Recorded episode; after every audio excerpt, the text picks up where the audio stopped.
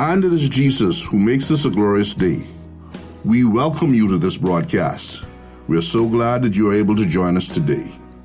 Today's sermon The Devolution of Mankind. How does anyone suppress God's truth? Turn to Romans chapter 1, verse 18 to find out. Our God has righteous indignation when persons suppress his truth. And now, with his message, is our pastor, Robert Elliott. And so, if you haven't turned back to Romans 1, I invite you to turn back to Romans 1 and beginning at verse 18. I want to read our entire passage before we look at it more closely. Romans 1 18 to 32. Hear the word of God. For the wrath of God is revealed from heaven against all ungodliness and unrighteousness of men who suppress the truth in unrighteousness. Because that which is known about God is evident within them. For God made it evident to them.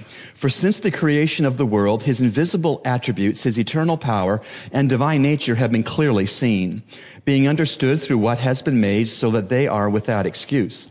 For even though they knew God, they did not honor him as God or give thanks, but they became futile in their speculations, and their foolish heart was darkened.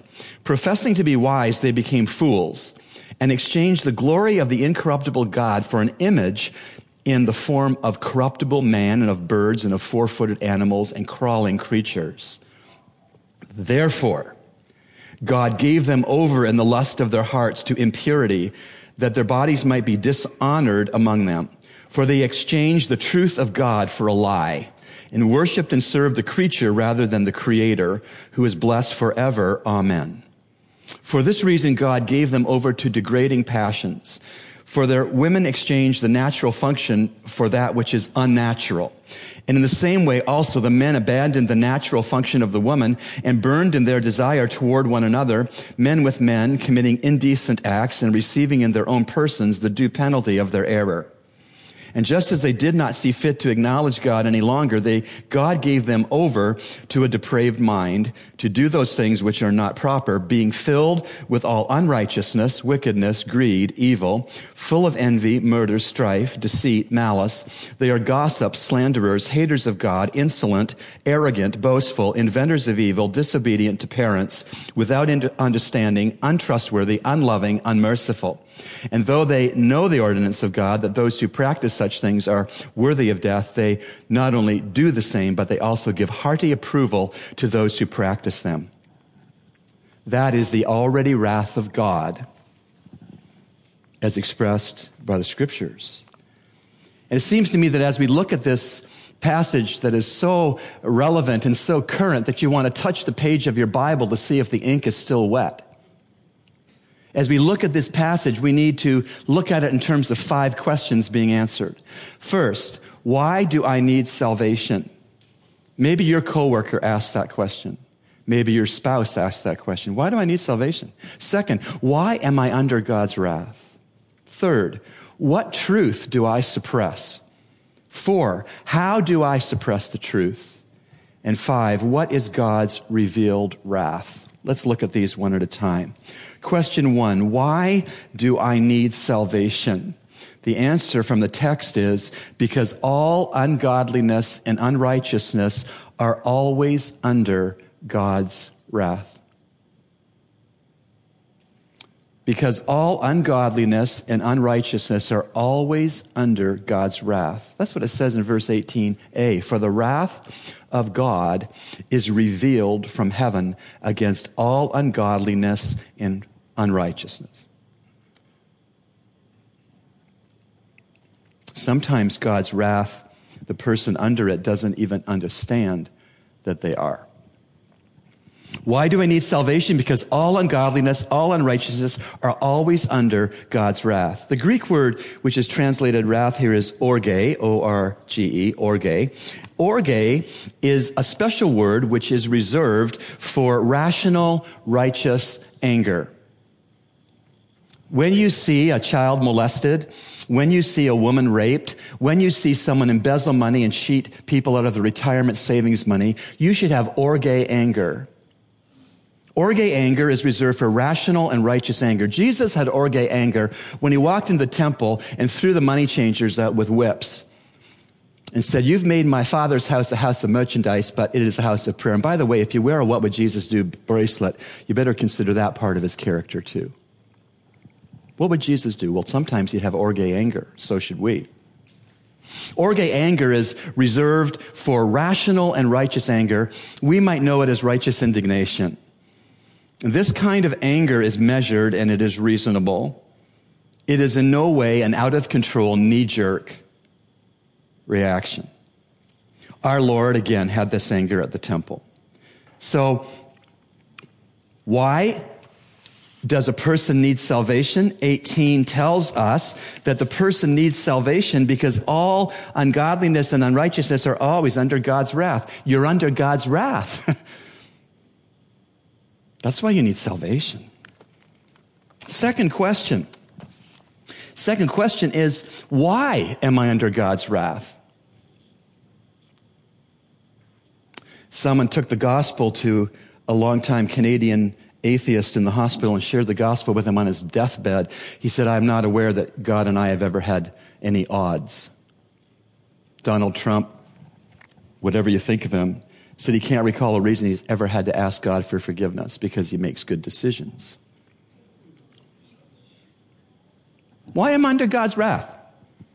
Here's why. Second part of verse 18. People are under God's wrath for the suppression of the truth the suppression of the truth. See it in the second part of 18. For the wrath of God is revealed from heaven against all ungodliness and, un- and unrighteousness of men who suppress the truth, who suppress the truth in unrighteousness. When it comes to God's truth, mankind is very good at suppressing it, holding it under, pushing it down, forcing it into a lidded box. We're good at that. We do this in a lot of ways. We do this by concluding that truth is relative.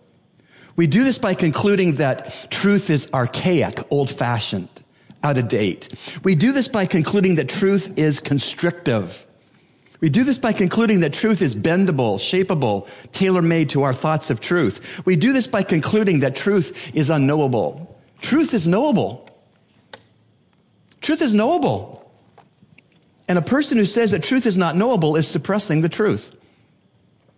But the summary way of saying how mankind without Christ suppresses God's truth is that mankind is consistently and unashamedly unrighteous. See it there in verse 18? For the wrath of God is revealed from heaven against all ungodliness and unrighteousness of men, watch it, who suppress the truth in unrighteousness. In unrighteousness. You could picture God's pure truth as a bouncy child's ball that people are playing with in a swimming pool. It wants to float.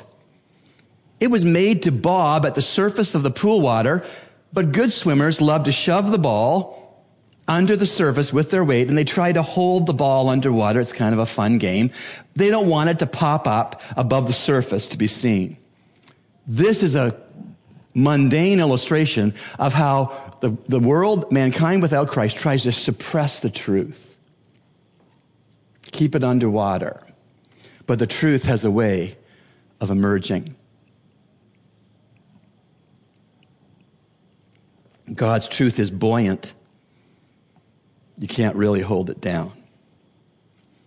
Verse 18, for the wrath of God is revealed from heaven against all ungodliness and unrighteousness of men who suppress the truth in unrighteousness. Question three. What truth do I suppress? Well, this is the answer. The truth about God's power and the truth about God's person. Typically, those that would suppress the truth of God suppress the truth of God's power and of God's person. More specifically, the truth that God is the creator and above man, the creation, that's suppressed with evolutionary theory. We see this with me in verses 19 and 20, please. Because that which is known about God is evident within them, for God made it evident to them. For since the creation of the world, his invisible attributes, his eternal power and divine nature have been clearly seen, being understood through what has been made, so that they are without excuse. God's person and power have been miraculously and magnificently expressed in creation. And so Satan attacks creation, says there's no creator, so that God's truth could be suppressed, that we're just uh, products of random chance. It takes way more faith to be an evolutionist than to be a Christian. To be an evolutionist, you have to believe that the airplane above the uh, Bahamas, full of uh, hundreds of thousands of letters of the English alphabet, dumps all the letters and they fall to the ground on our nation and they form the Encyclopedia Britannica by random. And then you say to them, that's ridiculous. And they say, okay, just take the plane higher so the letters have longer time to fly. Thanks, Pastor Rob, for your message today. And now it's time for Youth Talk with Pastor Nicholas Rogers. Good morning, this is Pastor Nicholas, another edition of Youth Talk. And today we want to pick up where we left off the last time with the SOAP method. And, you know, when we consider, we looked at the S and we looked at scripture and we looked at we need to read it or we need to hear it over and over and over again. Because sometimes we may read something in scripture and have no idea what it is saying. And we need to read it so we could try to understand it better. So that was the S that we looked at. And, and today we want to continue to look at. And, and some of the things that we even do when we read it is this we may underline some stuff in it. Look at things that we need to, you know, underline and say, well, what does this mean? What does that mean? Also, we might want to write something that helps me remember Help me to write, remember what I was, you know, doing and, and how I was looking at the scripture. And we could do that as we look at what we, the passage we looked at the last time of James chapter 1, verse 22, and some of the key words there would be like doers, hearers, you know, what do, what do these mean? Which brings us to the O or the SOAP method, it's observation. Look for the important ideas or themes. What's the big picture? Are there any words that get repeated? What is the purpose of this passage? You see, it's easy to put our own spin on Scripture and try to make it say what we want to say. But remember, this is God's letter written to us.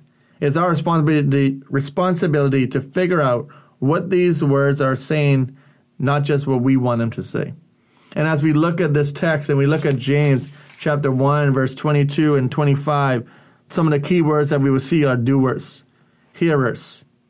You know, what what do they have relation to each other? We need to observe that. You know, those are some of the words that we may underline and look more deep into it.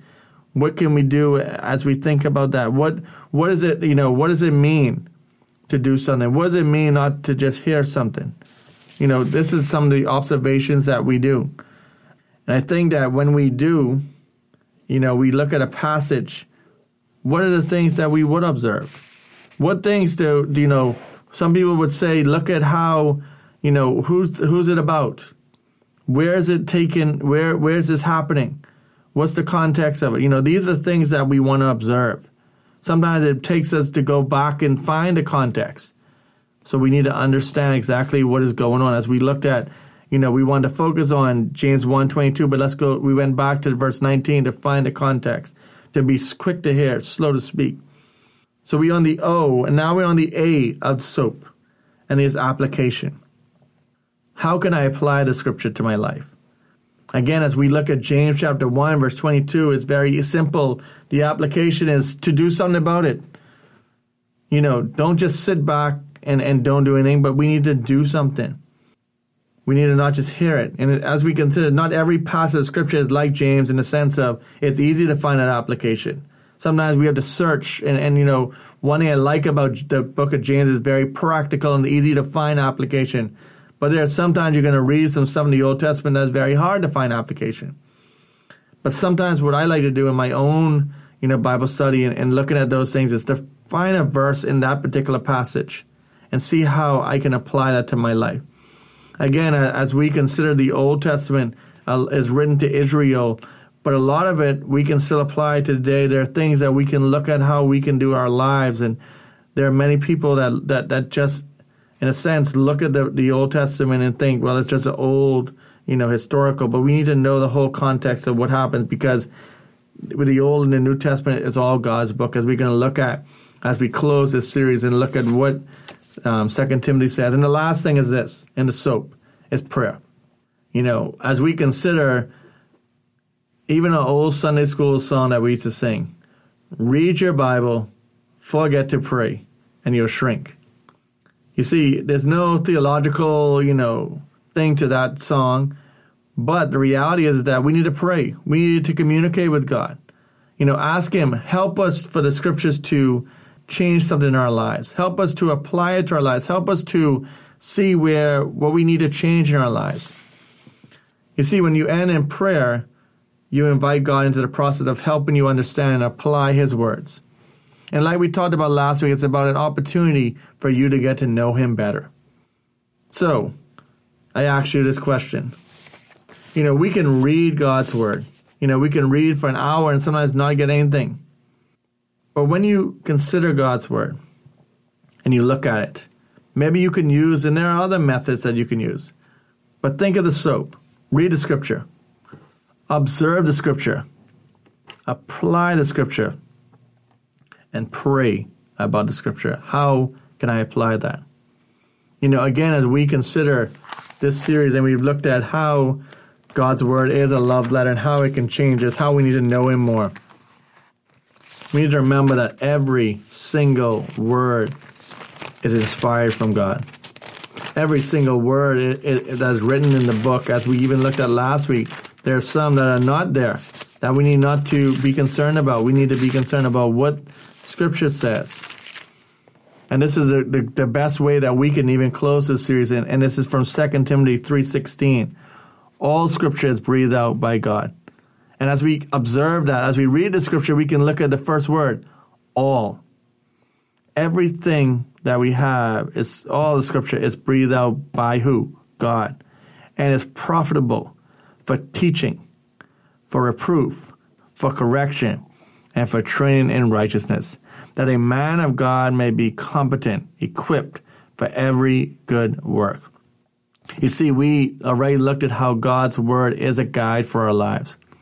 But when we can look at this verse and we can consider the truth here, that everything in this book is for us. It's for us to train in righteousness. It's help us to become more like Christ. You know, there are many of us who will put so much time and effort into training for a marathon or, or lifting weights or whatever it may be. And that is great to do. But I want to ask you this question are you training for the war? Are you training for the war of whatever comes our way? You know, we live in a society when the scriptures are being compromised, even in some churches.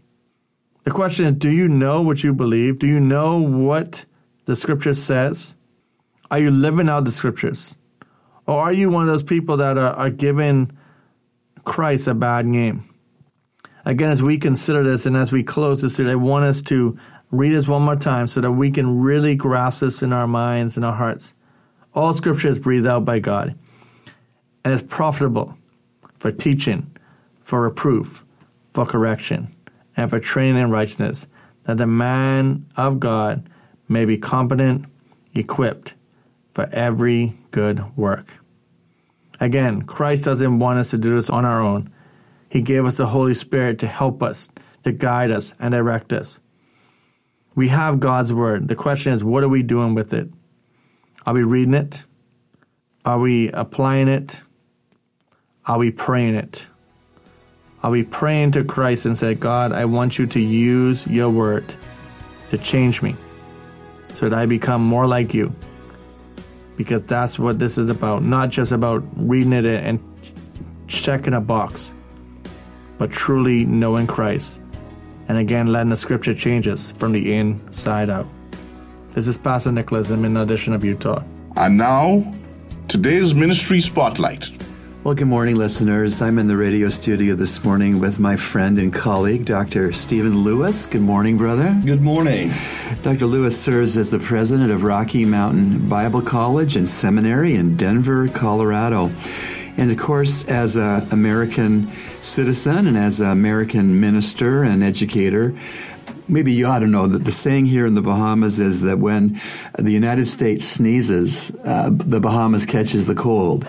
So there's a lot of uh, interaction between our, our, two countries, and uh, in many ways, the Bahamas uh, seems to follow the trends in the United States. Not always, but to some degree.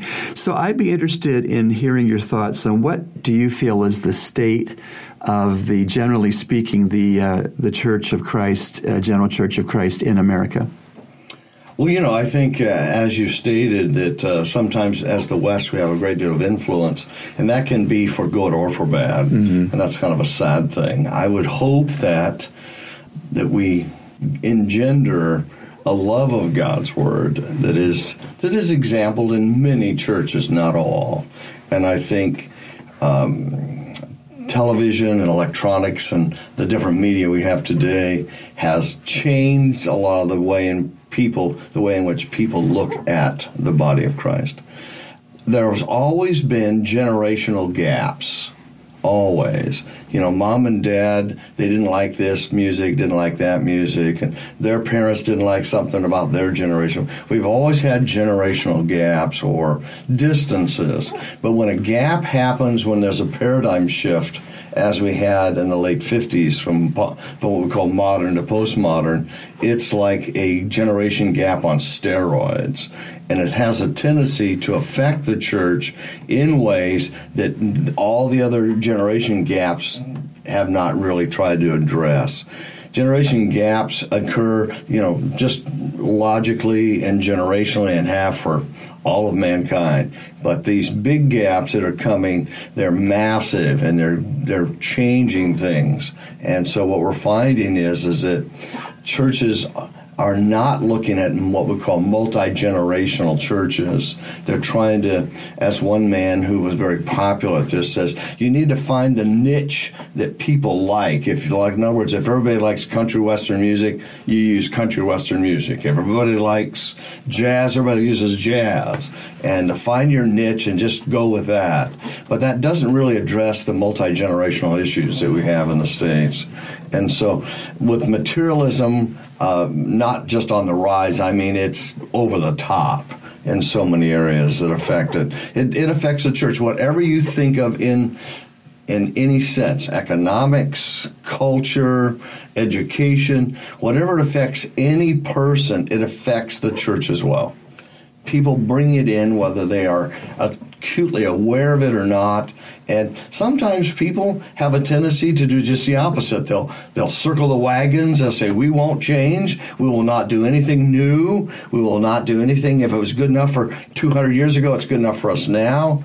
And uh, they can put their hands over their ears and yell louder.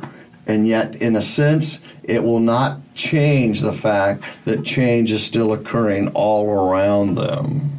So this concept of today of postmodernism is eating everybody's lunch. And unfortunately, the American educational system has bought into this probably for the last 75, almost 100 years. And it's become so secularized and anti Christian that it is making a real impact, unfortunately, on the next generations. And so to that, we weep and we hope that that weeping, if you will, will not translate into a cold that the other nations look at as an example. I think today there are probably some countries that where the body of Christ is actually healthier, mm-hmm. and we ought to be smart and wise enough to take some input from them instead of just looking to the West or the U.S. as an example of how to do church or how to be the church. Yes, when you talk about parts of the body of Christ around the world maybe being spiritually more healthy yeah. than some churches in America, a friend of mine was uh, in India and uh, serving Christ in India, and he told me that the Indian church that he was familiar with was praying for persecution for the Christians in America, not out of a mean spirited no, approach, no, no. but because they, from firsthand experience, knew how persecution uh, drove them to be closer to Jesus and to be more. Uh, in love with His Word, the Bible, and they were praying for that, which is rather a striking truth to me. Uh, what excites you, would you say, about the evangelical church in America right now? Well, I think the, the excitement is is that we have the the capacity to know more intensely God's word than ever before. If no matter what your background, there's a good uh, translation that can help you understand it. And I think this concept and with the families and all the other uh, mechanisms that are put in place by God's design have availability to do so much more. You know, I tell the students, you know, you need to read your Bible. Somebody says, "What if I listen to it on an, on an iPod?" Great. What if I listen to it on a on a video, watch it in a video? Great. We have so many other ways in which we can obtain God's word to begin to uh, the study of it and to know it and to prayerfully have it change our lives as never before. Mm-hmm. But then sometimes having more doesn't necessarily translate into being more effective about it. Right. Um, the more recent generations, the younger persons in the body of Christ in the United States, generally speaking, uh, their generation is very cause oriented. yeah. They love uh, to be Right. part of worthwhile causes. Could you speak to that as it affects the church?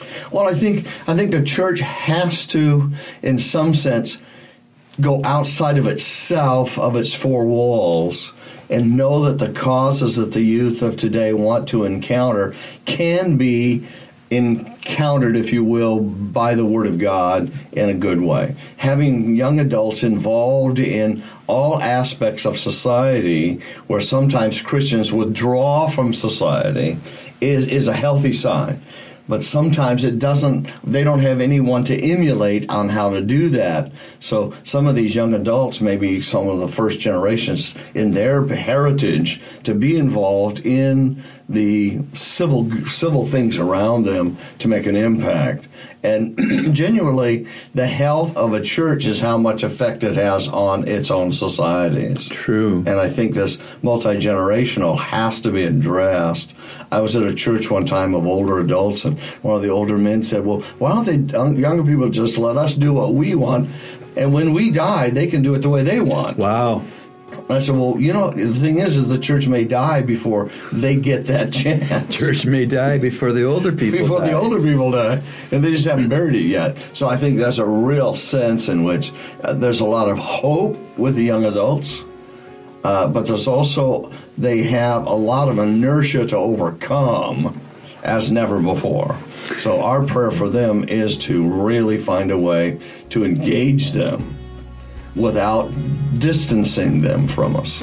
Yes, and what greater cause could there ever be than uh, seeing persons come out of darkness and uh, moving toward being perishing in sin and hell, and to give them the Savior, the only Savior that God has given us, and to do that with love and with uh, prayer. Uh, what greater cause could there possibly be than to do that? So, You've been listening to Echoes of Calvary, a radio ministry of Calvary Bible Church, Nassau, Bahamas. Our morning worship services are at 8 a.m. and 11 a.m. in our sanctuary located on Collins Avenue. We encourage you to join us. Feel free to write us at eocradio at gmail.com. That's eocradio at gmail.com or P.O. Box N1684 Nassau, Bahamas. And remember, everyone needs a Savior.